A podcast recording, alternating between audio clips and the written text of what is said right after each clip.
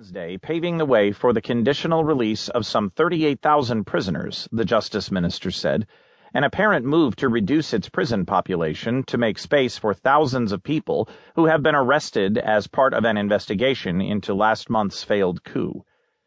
The government decree, issued under Turkey's three month long state of emergency that was declared following the coup, allows the release of inmates who have two years or less to serve of their prison terms and makes convicts who have served half of their prison term eligible for parole. Some prisoners are excluded from the measures people convicted of murder, domestic violence, sexual abuse, or terrorism and other crimes against the state.